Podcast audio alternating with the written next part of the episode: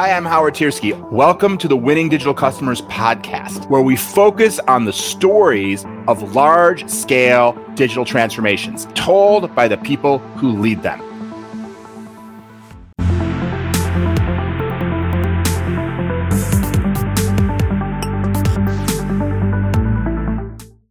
Hello, everybody, and welcome once again to the Winning Digital Customers podcast.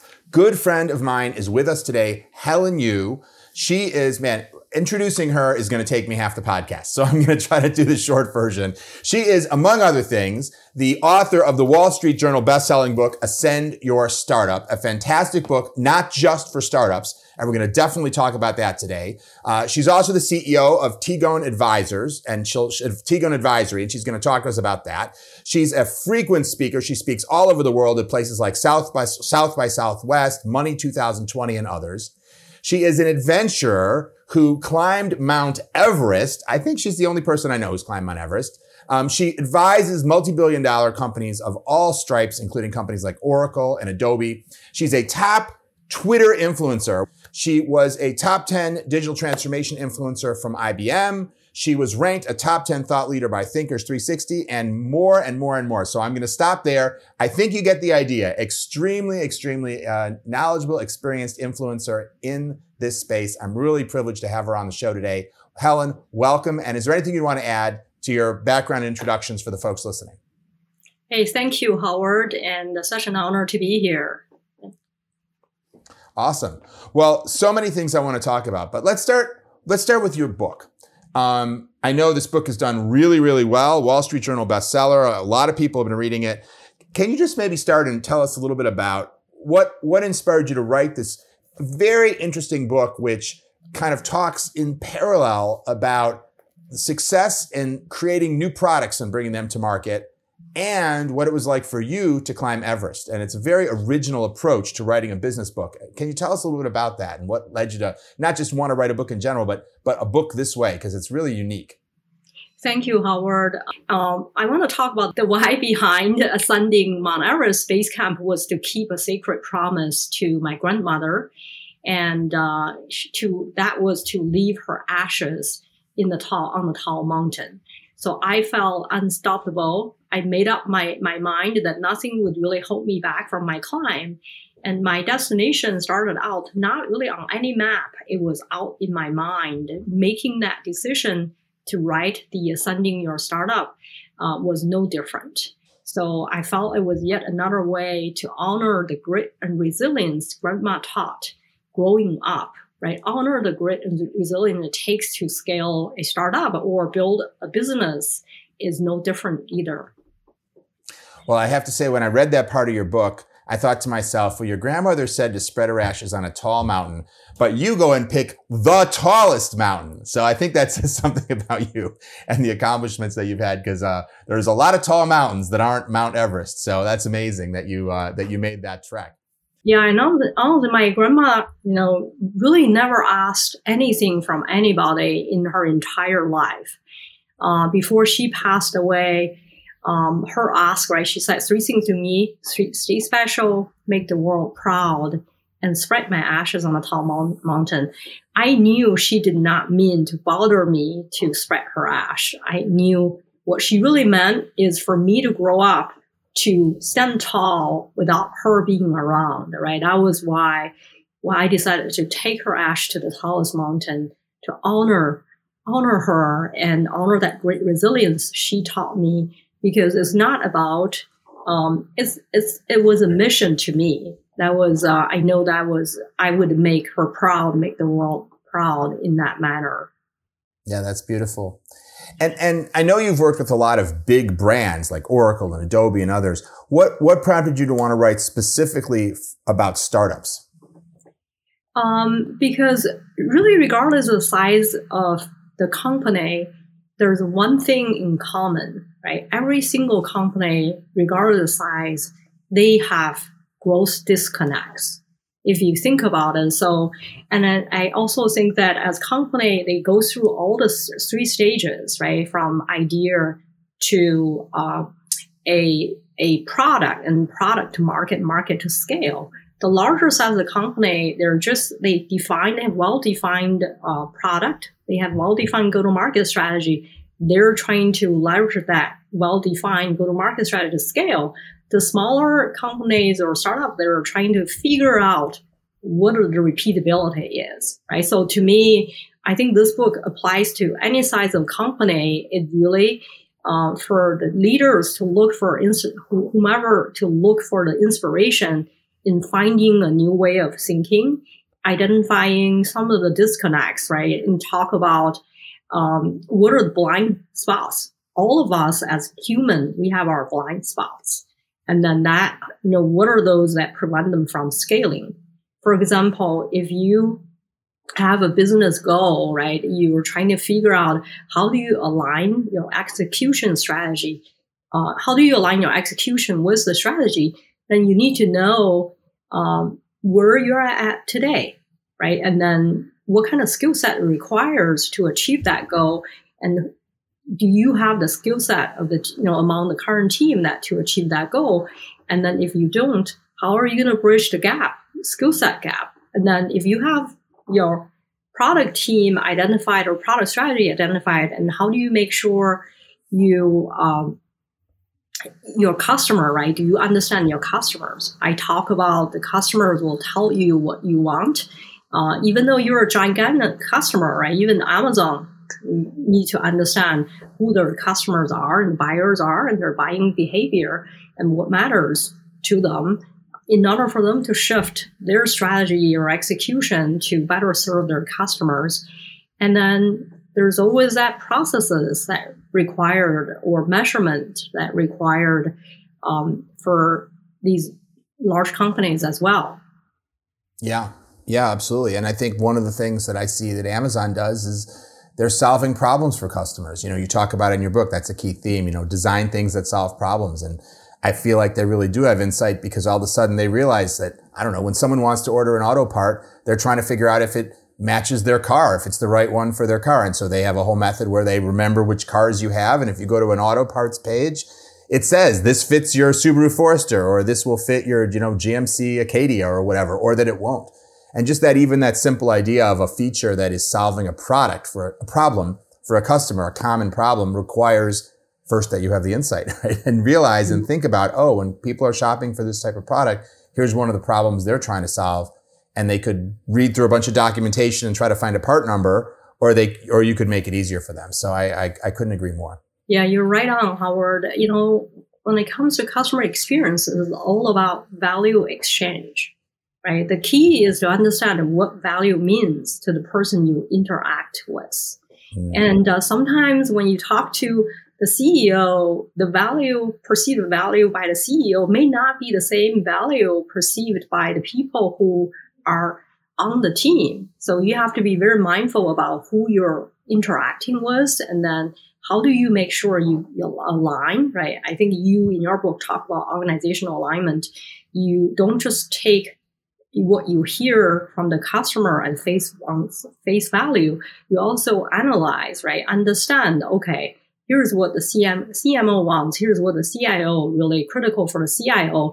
How do I align their needs to make sure translated into actionable insights?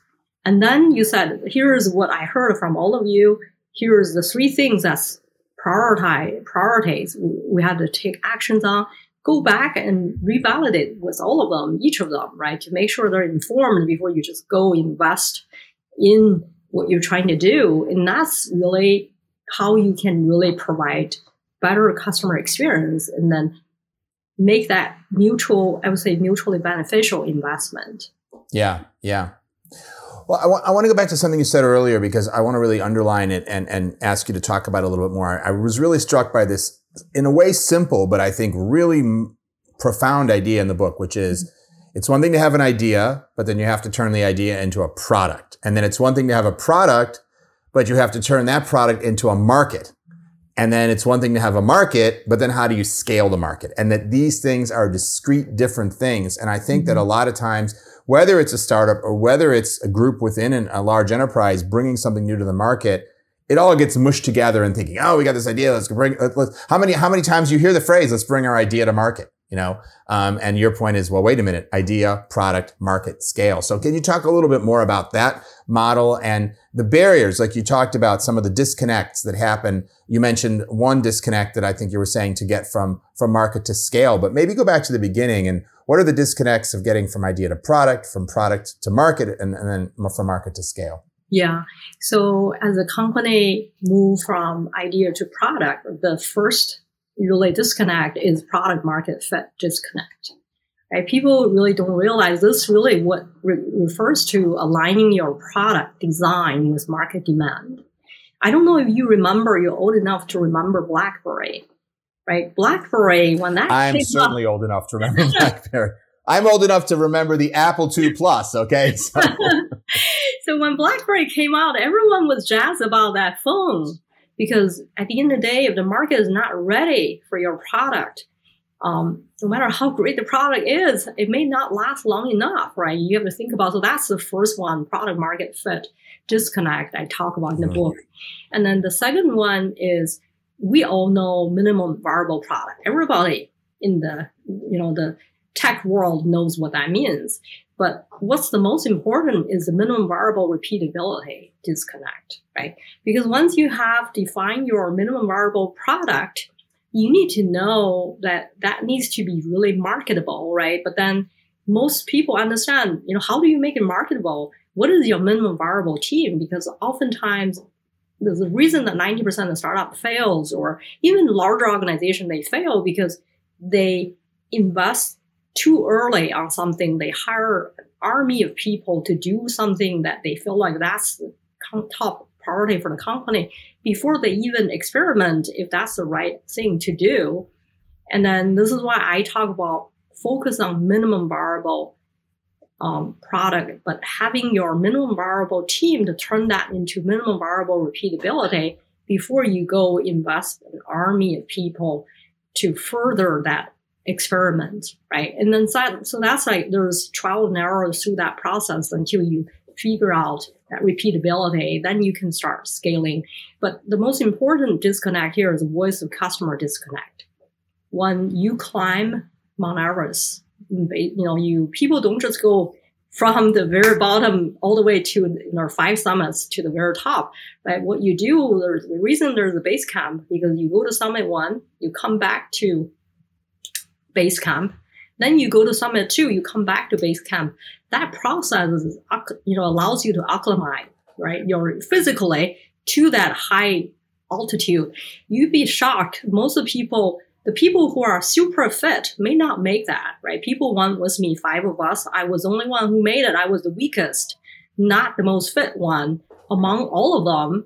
But, you know, it, it's very interesting because you have to really follow you have to do what the Sherpa tells you to do because the Sherpa is super experienced. You hire the Sherpa, you better listen to them.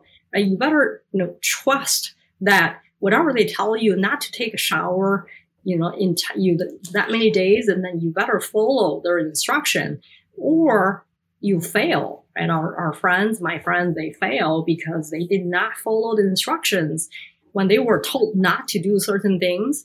But the, the thing is, same with voice of customer, you your customers will tell you what they want, right? You have to listen. You have to know how to turn those into actionable insights. That's so critical. You under, you need to understand um, what to listen for. You need to create an active listening path so that you can constantly listen and then you can share what you heard from the customer with your product team, with your marketing team, with your go-to-market team. So you leverage what you learn from customer into your overarching strategy, into your day-to-day execution. And then the, that's fascinating. First of all, I had no idea that you had to go up and then down. That sounds exhausting. So you go from the base camp up and then you go down and then you go up again and then you go down. So you're actually climbing the mountain like four times. Yeah. There's only one guy who did that straight, but you know we're not professional climbers. Even though we were, you know, you, they don't recommend you to do right. You know what? It, it makes me think, and I, I even listening to you talk makes me see even more parallels between this kind of business visionary type and someone who climbs Everest because uh, in both cases, I think you have to be a very confident person. You have to be a very confident person to go out there and create a startup. Most people don't, right? They get a job. And you have to be a very confident person to show up and say, you know, I want to climb Everest. And, and, but what I hear you saying is, you know, and confident people tend to, to think they know. I mean, isn't that the definition of being confident, right? You're like, oh, I know what to do.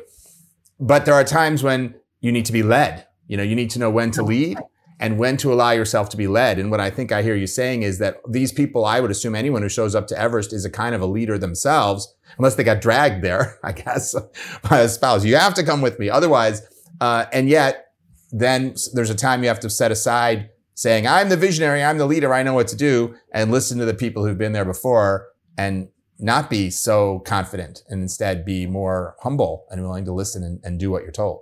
That's a salient point, Howard. You're exactly right. A true leader does not have to be in having the loudest voice in the room all the time.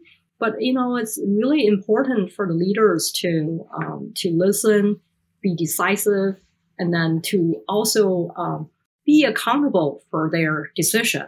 Uh, and so those are the really good qualities in um, in business as well. Yeah, yeah.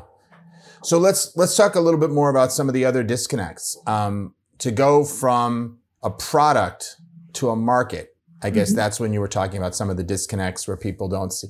Maybe is there even a disconnect to getting to ideas? Is that part of what we're talking about? Even starting there with customers and understanding that the even the idea, because of course usually you don't start with an idea. Usually start with either a lot of ideas, or if you do start with one idea, it might be the wrong idea. Any thoughts or advice on that topic? How do you how do you start and figure out if you're it's a startup, what should be the core idea? Or if you're working in a large enterprise and you're on a product development team, what should be the basic idea that we then decide to turn into a product into a market that we hope to scale? Yeah, I think I mentioned about three disconnect earlier, right? Let's just walk them through product to market fit disconnect It was number one minimum variable mm-hmm. repeatability uh, disconnect was number two. And then the third one I talk about voice voice to customer disconnect. There are two more mm-hmm. disconnect I talk about in my mm-hmm. book. Um, the fourth one is process disconnect. Right, this process disconnect. You know, the larger organization you're in, the more processes they are. So depends on the size of the company. You do not want to be burdened by the with the process and then to the point that you sacrifice the speed of customer experience, right? Or speed of customer, the quality of customer experience. But you do need to have some processes when you have a large organization. Who owns what is oftentimes very critical. If you don't well define, you know, who really owns the responsibility of a customer, especially when there's interacting with customers, right? And then, so that is so critical. And then you want to systemize, systematize your success, right? That's the way to systematize your success. And then the last disconnect I talk about is measurement disconnect, right? How do you measure each function performance so that success is defined consistently across your company?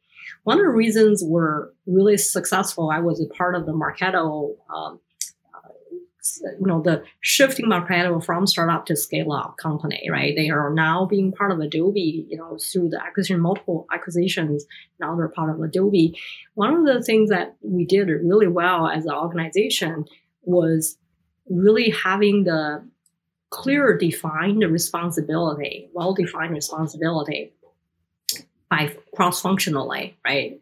Uh, our CEO and co-founder Phil was super clear about what he wants to accomplish in entire company level, customer NPS was a commonly shared metrics across every di- division, regardless if you're engineer or you're customer success manager or your sales, we all drive toward the same NP, like uh, same customer like success, right? To make sure customers are happy, make sure our NPS score is where you know our target is. So that really, really um, built a culture of accountability around customer experience and made a huge difference in our longer term success. Uh, mm-hmm. But back to your earlier question, you talk about what if people wanted to start a business or moving from idea to product, what kind of disconnect they may have. You know, the, the biggest challenge I had when I started my company, I did not even know where to start. I did not know what questions to ask. Because in today's environment, if you know what questions to ask, you can always Google find the answer. This is why I wrote my book because it is decision framework is for people who wanted to set out to start their business to think about what kind of questions should I even ask as I you know get on this journey. That's why if you read this book, there are 26 questions. I use 26 questions because you're a mar- marathon runner is 26 miles, right? So if you have this book, at least you know what are the basic questions I have to ask before I go take the risk and start my business. If you are a large enterprise leader, same. If you want a new way of thinking, you wanted to get some inspiration in really becoming a stronger leader, and then you wanted to institute innovation, innovative ideas, This is also a book for you to think about. This is the same decision framework to think about mm-hmm. what mm-hmm. you're doing mm-hmm. today, and then you can constantly challenge yourself with some curiosity uh, there. Yeah. You know, I want to go back to something you said earlier about how 90% of all startups fail. And I would suspect that we see a lot of enterprise products also fail. Yes. And I have to say, before I read your book, I I guess I just sort of accepted that. You know, it's almost like, uh, well, you know, you're going to go fishing sometimes, and sometimes the fish are biting, sometimes you're not biting. You know, it's inherent to the activity. But it makes me wonder how much of that failure is inherent. Like, it's like, you know, you can buy a lottery ticket, you're obviously not always going to win. Or how much of it is actually really about not following the best process, not listening to the Sherpa. And I'm curious if you have an opinion about, you know, is, is that 90% really should be 50% or really should be only 20%? Like how much of that failure is avoidable? I guess is my question. Now, of course, you, any failure is avoidable if you can predict the future, if you know exactly what will work and will not work. So I don't mean avoidable if people had magical powers, but I mean avoidable if they just, you know, follow a process like the kind of thing that's in your book or those kind of best practices instead of forging ahead with so much confidence but not necessarily following the right the best the best processes do you have an opinion about that absolutely because i've personally worked for failing startups right in my career and the, the reason i was able to write this book is because of firsthand experience going through failure and success and then that really um, prompted me to write this book and i personally mm-hmm. think that there are a few levels of challenges for the startup uh, or the, the business and leaders, right? And you talk about failing product in the large enterprise world. I've gone through that myself as well. And um, the truth is, truth is, a lot of times the initiatives took place or the company was started for the wrong reason, right? So the, the first thing is why are you doing this? What problem are you trying to solve? My first question is that okay, I want to start a company or I want to initiate a product, the first question is why, right? Mm-hmm. What is exactly the problem you're trying to solve by creating this new product? And oftentimes the leaders cannot answer. Right? When I ask them, they, they pause because, oh, the CEO wants to do this. Yeah, the CEO wanted to generate more growth. Did he say we need to add a new product line? No, right? and can we not think about growth in different forms? And so if you dig in, ask more questions, people will you know start hesitating because they could not answer. So I'm always like challenging the organization to ask themselves a few questions. What is your organizational strengths is? If you're a large organization, you need to understand, right? Number one. And what are the desired business outcome applying your strengths to this business? And what does that mean to each function if that's the case? And are your strategic resources organized properly? And then, or where might we find the strategic resources that will give you the capability that you do not have today? And does it work the same as for your competitors? And what is the backstory of your current situation? Before you launch any product or start company, those are basic questions you ask yourself, right? And, and are you capable of doing what you're trying to do? Do you need a partner or Sherpa, right, to show you? So these are think like very basic questions, but it's not obvious to a lot of leaders I work with. Yeah, yeah. Well, talk us talk a little bit more about the work that you do now. So you're working with a combination of startups and large enterprises, is that right? Yes. And and why do they typically bring you in and what what is this what is it that you're doing for them? Yeah. So I started uh, Advisory almost five years ago. When I started, it was a uh, startup accelerator. Right, I provide mm-hmm. the service we call CXO as a service to startups at the time because they could not afford most of the startups could not afford the full um, executive st- uh, staff members.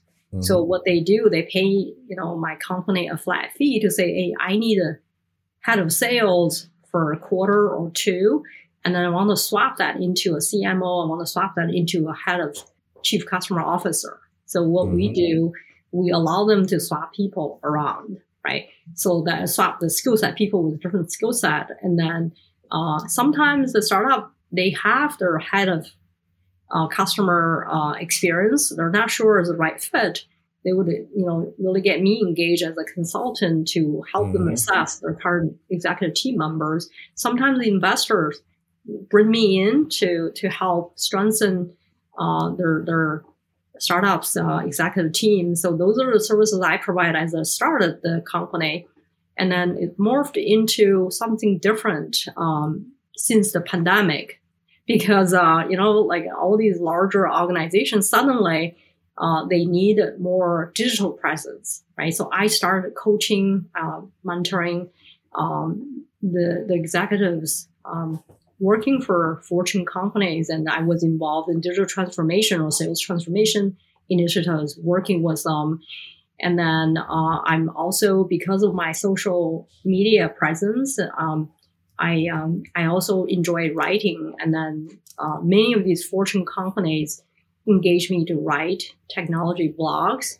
And uh, I host my CXO Spice Talk, which is a podcast like what you have, but it's more geared towards technology uh, talk. So I have uh, the most brilliant um, technology leaders come to my show to share their innovation point of view on innovations.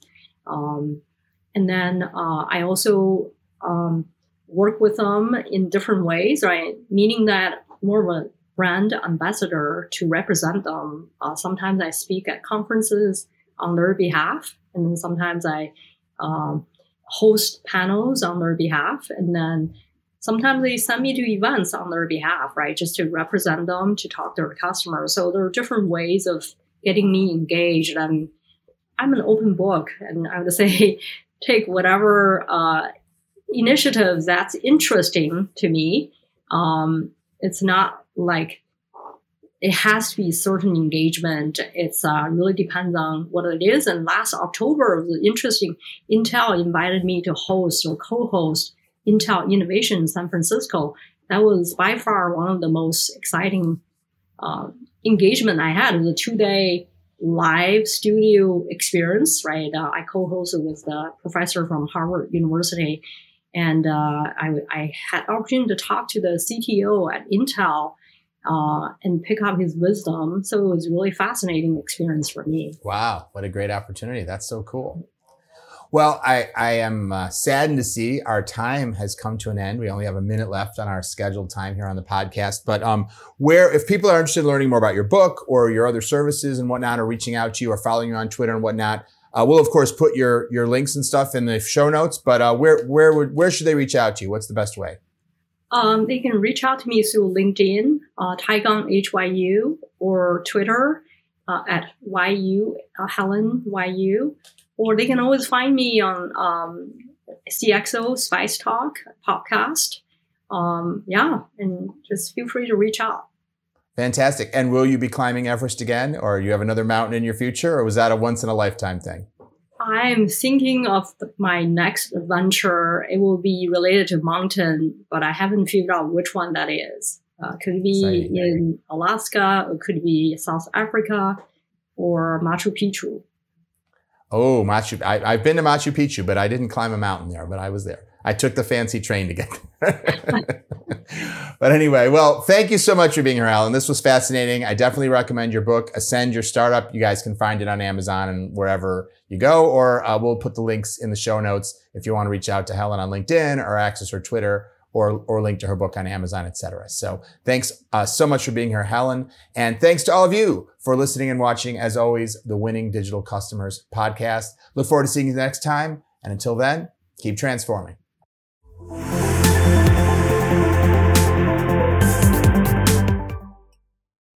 Thanks for joining us for this episode of Winning Digital Customers, the podcast.